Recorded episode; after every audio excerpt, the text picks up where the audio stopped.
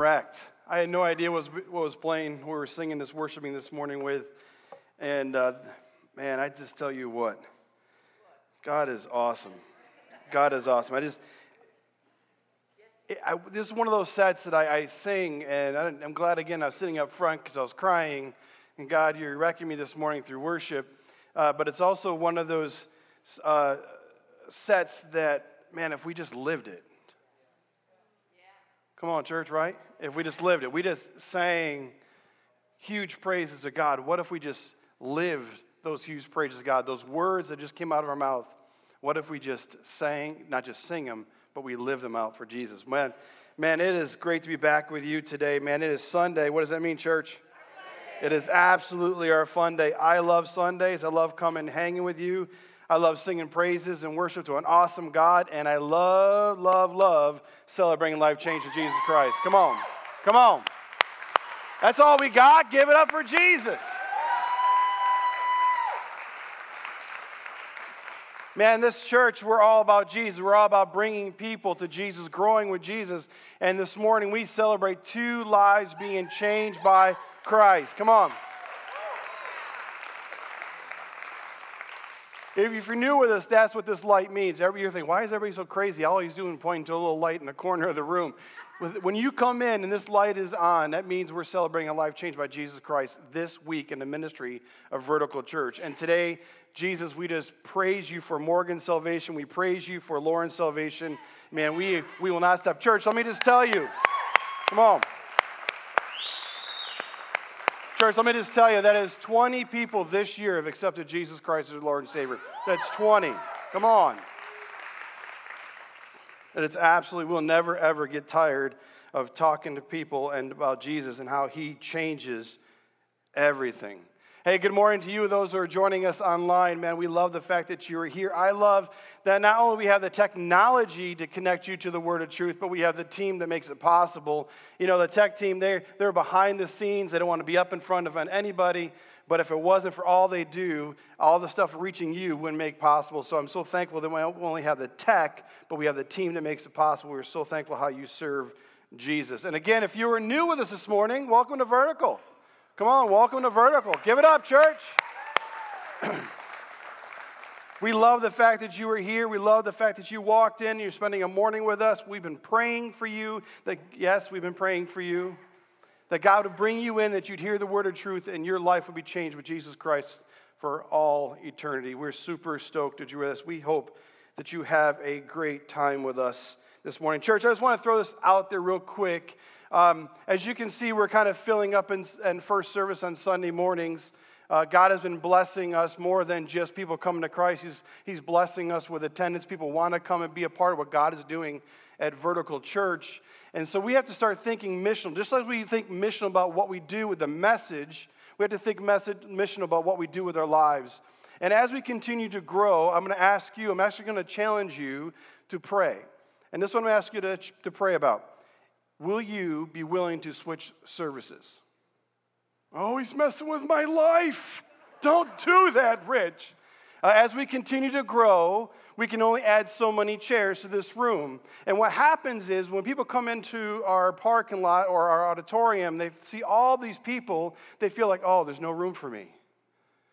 Oh, this must be too busy of a church. And they'll drive our parking lot right through our parking lot and right out the front door again and they'll come in and they'll feel all nervous because so many people and they won't come back again. So I'm going to ask you to pray.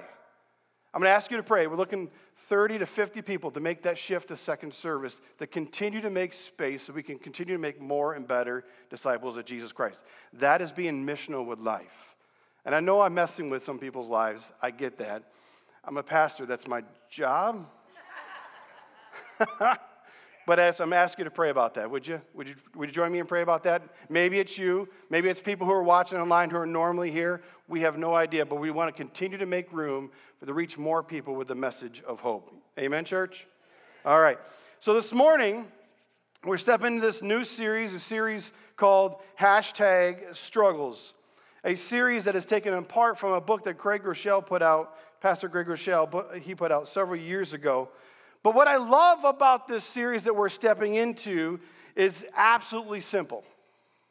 It's a simple series. Many times you and I, we, we don't, we overlook the simple. When we come to church, we want to hear the deep revelations of the truth and be moved. And when somebody, oh, heaven opened up and glory came down and everything was absolutely changed, right? We look for those moments, but we, many times we overlook the simple. The simple things right in front of us, they, we think we've got them covered. We think they're no big deal to our lives. We never fully realize what the simple and how it actually impacts our lives. Now, let's be honest.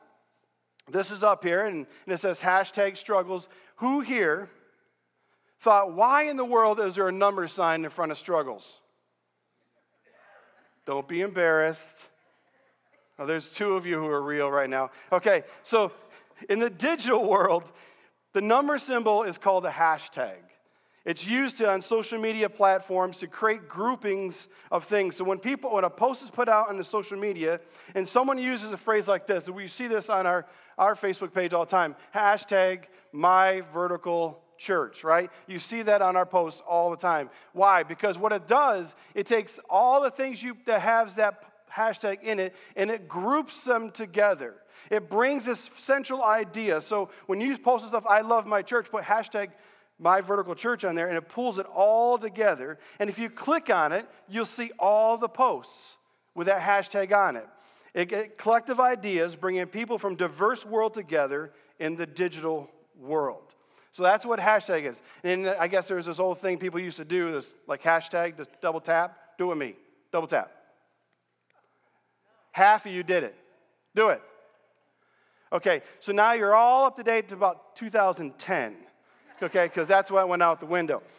But over the past 15 to 20 years, social media has gone from being an idea to someone's head to an overwhelming force in our society. Social media, like it or not, eh, is shaping our culture. And it will continue to shape our culture, what it looks like. If you're old enough, you know what MySpace is. Yeah, other people are like, what is MySpace? Right? Um, Twitter, Facebook, Instagram, uh, Snapchat, TikTok, all have stepped into the world of our digital social communities. And without many of us actually knowing it, it has disrupted many areas of our lives. As much good as we believe that social media has added to our lives, they uh, has also brought in so much distortion in our lives distortion of what reality is. Social media has multiplied insecurities into people's lives who live every single day around us. It fills us with doubt. Social media gave people another avenue to hurt and dismiss others. And I don't think when social media was created, anyone ever saw this coming. The damage it is doing to people around us. Social media started on a computer and quickly moved into our, what we find in our hands, this thing called a smartphone, right? It moved on a computer and moved to our hands. We all we used to have to sit down and log into social media and do our scrolling that way. But now we can be real time, anytime, anywheres by using a social media app on our phones. By the way, my generation is the first generation with smartphones. Meaning that in my generation, this thing that I'm holding in my hands and that many of you have in your hands this morning or in your pockets or in your purses, it was created in our generation. Things have been drastically changed in the lives of people based on these phones, especially with social media added. My kids have never known anything different. Never. We've always had a smartphone. There's always been social media. There's always been a part of my life. And what's in your hand, what's in your pocket right now has the power, has more power to influence you, me, and our kids than we ever could imagine or are willing to admit to this morning. We have become a generation or generations that are so distracted. Just several weeks ago, Stephanie and I were down at the uh, Sam's Club and we swing it in there and I go to Sam's Club. Really, I go there for two reasons. One, they have amazing hot dogs. They're massive hot dogs for $1.49. Um, someone gave me an amen back there. It was a clap. Um, and the other thing why we go through for gas is gas is cheap. So we're getting in line. If you ever go down there, it's absolutely a madhouse. People are lined up. They have all these pumps and are lined up for, for days with people. And I'm trying to get around this car, and it was one car won't move up. I'm like, if you just move up three feet, I can pull around and get to my pump. Three feet, three feet, right? And they weren't moving. And finally, they moved up enough where I could get around them. And I pull around and get to my pump, and I'm sitting there, start pumping, and I'm looking, and the, the car at the pump next to us, they're gone. And they pull up, and they're gone.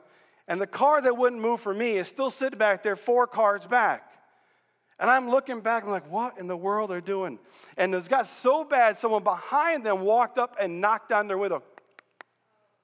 Could you move, please? Right? And so I look up, and this is what they're doing husband and wife sitting in the car. A bomb could have gone off. The whole place could have exploded. They would have no idea. They were so distracted on their phones. And I am not saying they're on social media, but there's a good chance if you're just sitting there scrolling like this, you are. So, yeah, we become distracted. If you are here and you do not engage in social media, you might be already thinking, listen, Rich, uh, what can I get from this series? I, mean, I don't use social media, it doesn't affect me. I'm not on social media. Uh, so here's two truths I want to give you this morning as we walk through this series. First truth is this the topics that we are discussing and walking through this series are relevant for you.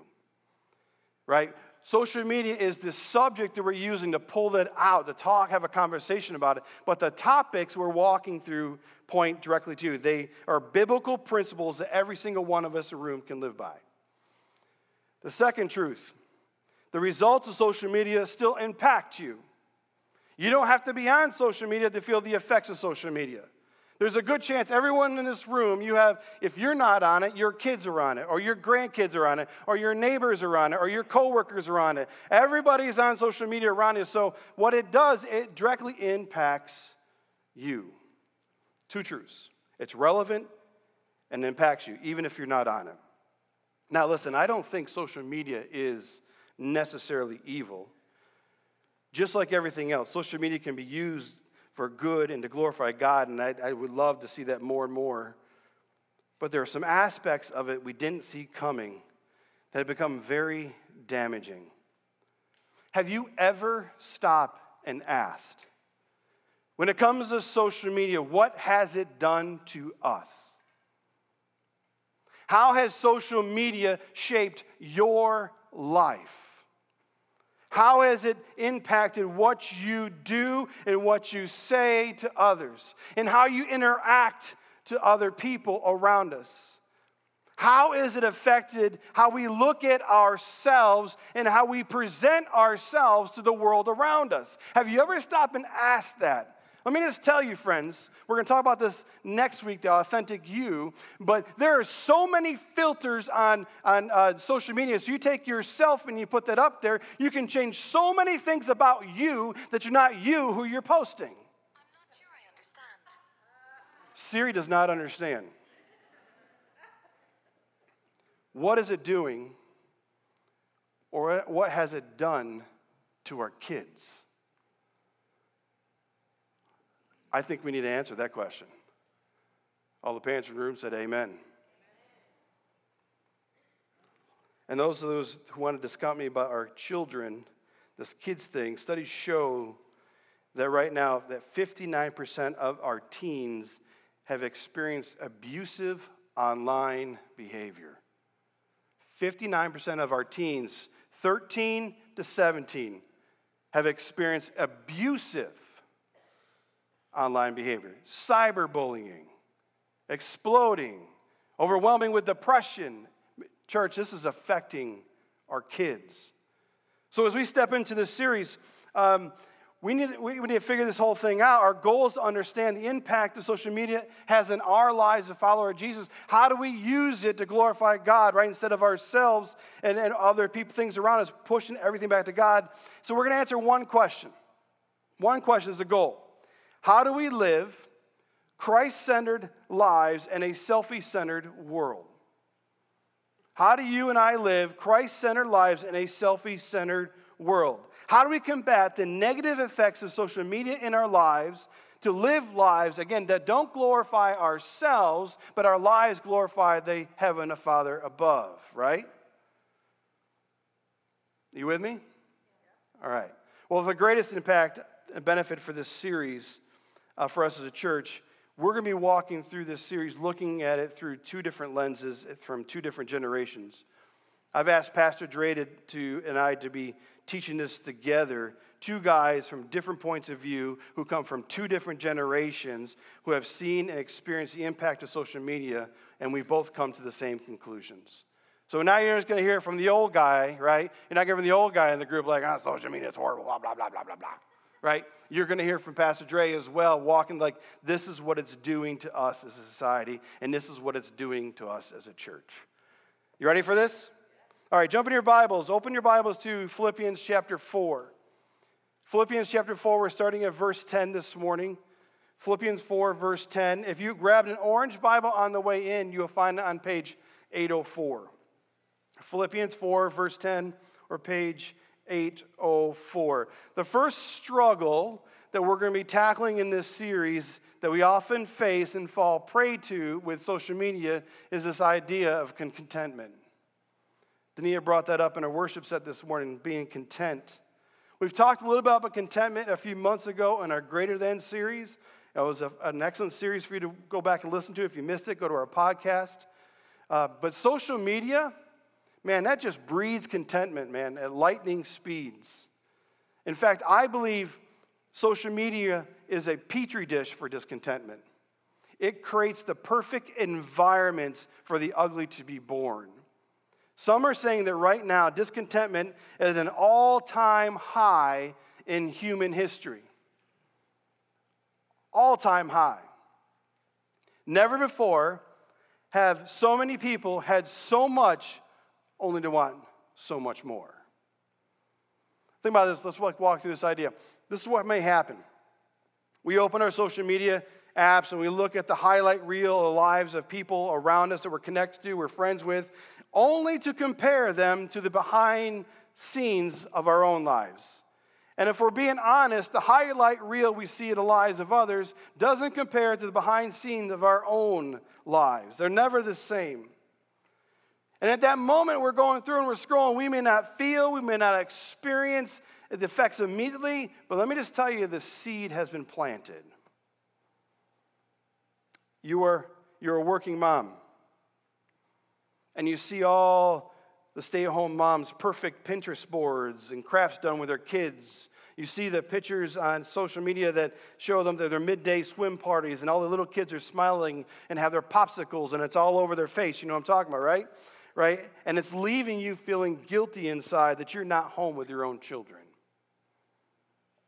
Stay home moms. You look you look at the, the working mom and you long to, as you would put it, like, I would long to have a life.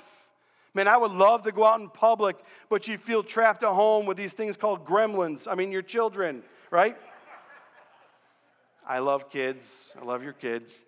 Um, you're feeling dissatisfied, right? Because you feel like all I do is put my hair in a ponytail and you forgot what real life is because you haven't seen, you feel like you haven't seen another adult or have adult conversation since 2015.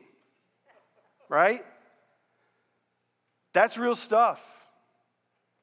You have two people, different worlds, comparing lives, longing to what the other has. That is discontentment. And it happens on social media. Maybe it's all the perfect food pics. You see it from your friends. They share while they're out at all the restaurants. They're having lobster, steak, shrimp, and you look down at your dinner table and you're eating hamburger helper. And you hate hamburger helper, right? Maybe it's pictures of your friends. They're all together and you weren't invited. Maybe it's looking at someone's car. They just bought a brand new car, and this idea, the hashtag, I just done a thing, right? I did an adult thing, and it's beautiful car, and you look out the window to your own car, and it's a rust bucket, right? Or it's got a huge dent in the back bumper because you just backed up into a tree. And you're thinking, oh boy, I wish I could have that car. You get the idea, right? We just see it, and something happens in our hearts lust, envy, desire. We feel like a failure, a mistake, we're lost. Social media breeds discontentment. And if we're not careful, it will break us down. We will want what they have, be who they are. It will steal the joy out of our lives, and we will never fully appreciate or be grateful for all that we have been given. This is the first time, this is the first time in human history that we are measuring our worth by likes, hearts, shares, and comments. I'm only something in this world if so many people like or heart my post, or if they comment Man, why did they only give me a thumbs up and like it? Why didn't they heart what I put up there? Why didn't they say something about what I put up there, right? That's what we are gauging our worth to, and it's trash.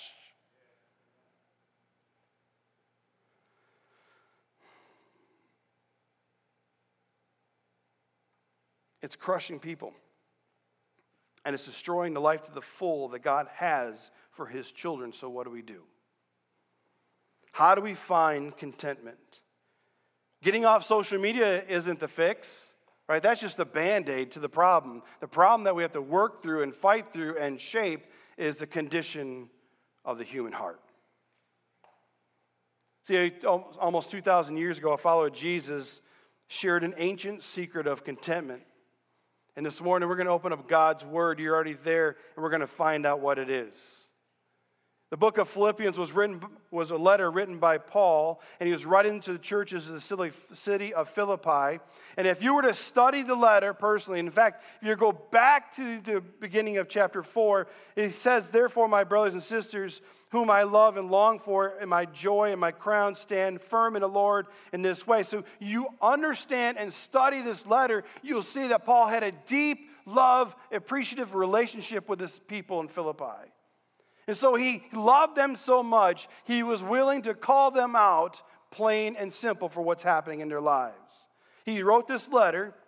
While he was writing this letter, he was in house arrest, by the way, and he was sharing the gospel, the good news of Jesus with all around. And if you have your Bibles open, your Bible apps on your smartphones, uh, let's get into this at verse 10. It says, I rejoice greatly in the Lord that at last you renewed your concern for me. Indeed, you were concerned, but you had no opportunity to show it. I'm not saying this because I'm in need, for I have learned to be content in whatever circumstances. I know what it is to be in need, I know what it is to have plenty. I have learned the secret of being content in any and every situation, whether well fed or hungry, whether living in plenty or in want. Let's just stop right there. I absolutely love that Paul started his conversation this way because he starts saying that I have a secret. I have a secret that I'm going to be sharing with you, God's people. And we all love secrets, right? Someone says, Man, I got a secret for you. I got a secret for you. What are you going to do? You're going to zip your lips or you're going to lean in and listen, right? You're like, Are you going to hear? Oh, wait, wait, wait, wait, tell, tell right? And we get that way inside. We want to hear the secret. And so Paul is setting us up to share the secret, what it means to be content. How do we become content in life? And the very first thing he says, the first step for us, the contentment in our lives, is simply to learn it. Point number one, to learn it. We need to learn contentment. He says, I have learned to be content. And he says, I have shared my real life situations. I know what it feels like to be on both sides plenty, want, hungry, well fed. I know what it looks like. I know how discontent can slide into our lives and reveal its ugly head. He says, No, no, no. The first thing to battle that off is knowledge. You need to learn to be content. And here's the beauty of this because it's a learned thing, it can be an everyone thing. You catch me on that? Because it can be learned, if we all can step in and grab a hold of it because we're all smart people in this room. You are. We can learn things together, and we need to learn to be content. You know, it's really easy for us to talk about being grateful and content and not actually be grateful and content at all. Too many times we all are looking for that one more.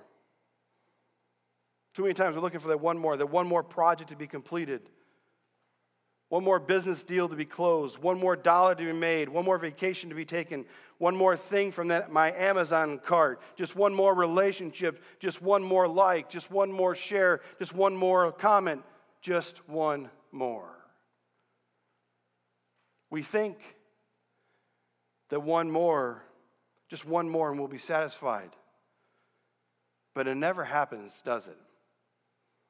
It never leaves us walking away feeling warm and filled and appreciated and have worth. We continue to pine and look for that one more. Unfortunately, it's our human nature to look around in our lives to be satisfied wanting more.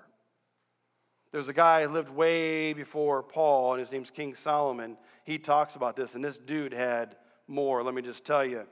He says in chapter 2, Ecclesiastes, verses 10 and 11, he says, I denied myself nothing my eyes desired. I refused my heart no pleasure. My heart took delight in all my labor, and this was all my reward for all my toil. Yet, when I served all that my hands had done, and what had been toiled to achieve, Everything was meaningless, chasing after the wind. Nothing was gained under the sun. Again, this guy had absolutely everything, and he said this was for nothing. We need to know what it looks like to be content, understand what it feels, know what it means. There's a reason why, back in verse 8, Paul shares what he says whatever is true, whatever is lovely, whatever is admirable, whatever is praiseworthy. He says, think on these things. Paul is telling us we need to change our mindsets. We need to be filling it with knowledge and becoming content, learning what it means. But that's where we keep it, we still lose. We can't just learn it we need to put it into practice. We truly learn it by actually putting it in practice. That's step number two. We need to practice it. We need to learn it, and then we need to practice it. Learning is the first step. Putting into practice is, is the next. Knowing is one thing, but living is another. James, Jesus' brother, chapter 1, verse 22 tells us do not merely listen to the word and so deceive yourselves. Look what it says. Do what it, live it out. Don't just learn it and read it and understand it, live it out. Why? Because he understands that action is where the rubber meets the road and our hearts are changed. It's not just saying, it's doing. We need to live it out. Contentment doesn't become real in our lives until it becomes experienced in our lives. Let me give you a real practical example. I think many of us in this room have walked through or I talked about. How many times has someone told you, don't pray for patience? Well, I'm not going to pay for patience, because you know when I do, I'm God's going to me in situations, I'm going to have to be patient. Right? Don't pray for patience because we know God's going to put us into situations where we have to learn to be patient. Right? You know what I say those people don't pray for those things? They don't really want to learn it. They just want to know it. They want to know what it feels like to be patient. They don't want to walk through the process of living it out and becoming a patient fruit of the Spirit, by the way. It doesn't become real until it becomes, becomes experienced. We need to experience contentment. It's just like everything else in our lives. Driving a car. You can learn how to drive a car by people telling you what it is and know how to do the old things, but until you get on the open road and actually do it, it's a whole new world, isn't it? Flying a plane, You can do aviator simulators all day long, but let me just try put you in a plane and see what you can do. I'm not riding with you.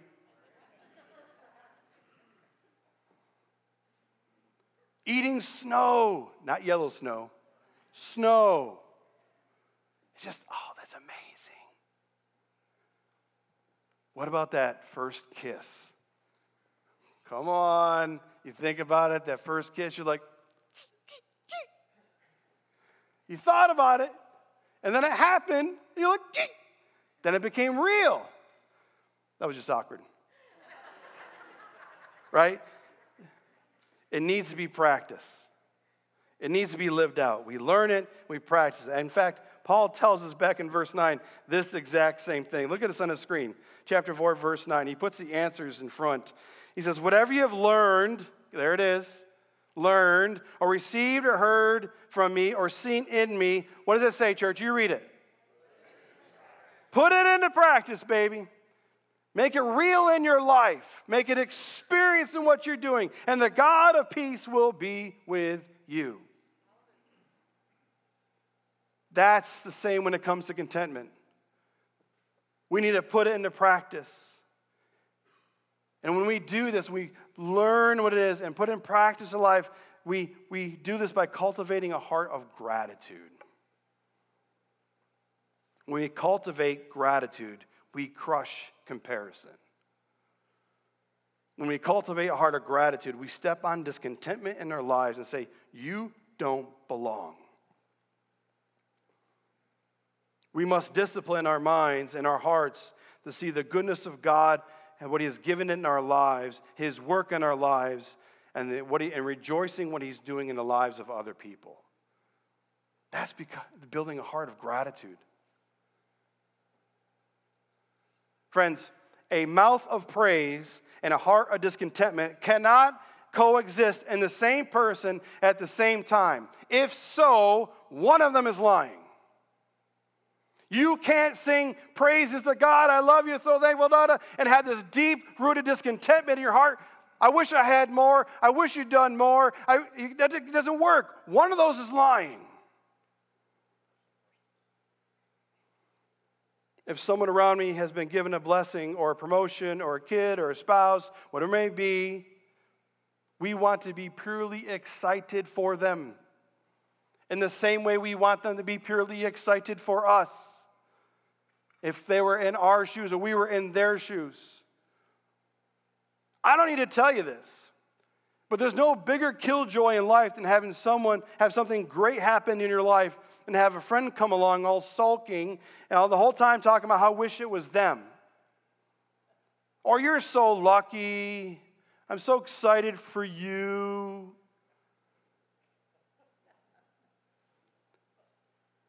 I'm sure it's happened to you. And I'm sure you've done it to somebody. Practice contentment by displaying genuine gratitude. And the third step is keep it at all costs. We need to learn it, we need to practice it, and then we need to keep it. Very, very simple.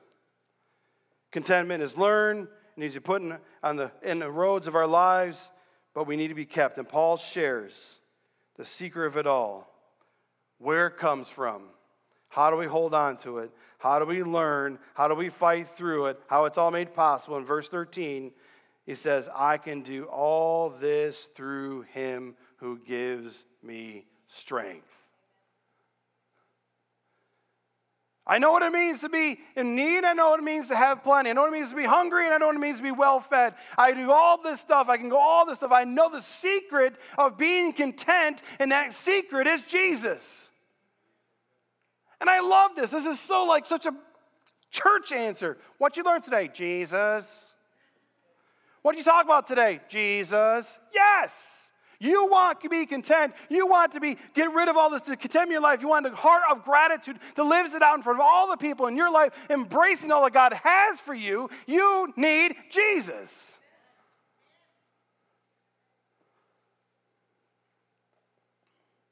It's not finally getting what we wanted.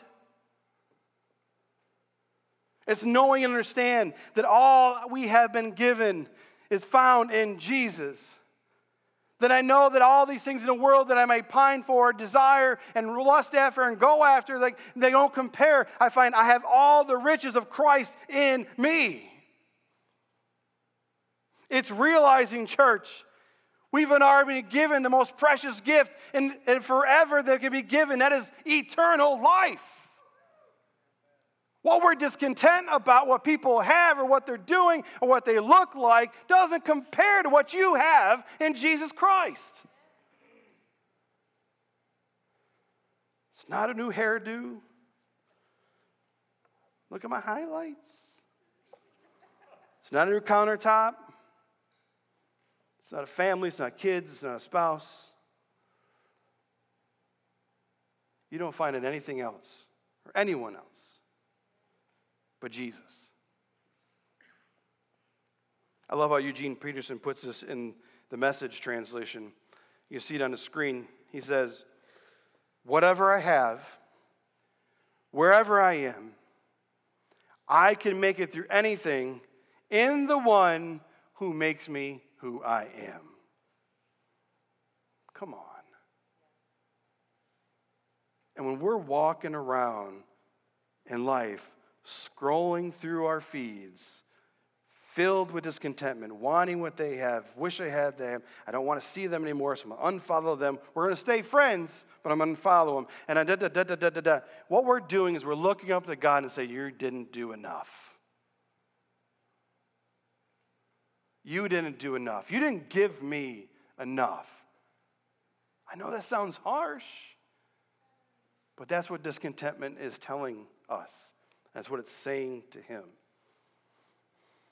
Until we see, church, the gift of Jesus for what it truly is, I feel that we will always be playing mind games with ourselves. Trying to be grateful, maybe even acting it out a little bit. But deep in our hearts, we remain unsatisfied. Paul knew this. He loved the people that he was writing to dearly.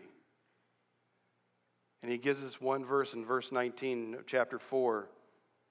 He says, And my God, my God will meet all your needs according to his riches in Christ Jesus. And that's for you and I too. So, can you get on your social media? You can be battling being discontent. Understand it's learned, it's practiced, and you keep it by keep on coming back to the most precious, not even a secret. I can't believe he calls it a secret because he didn't, we proclaim it all the time. Jesus. Who are you in Jesus?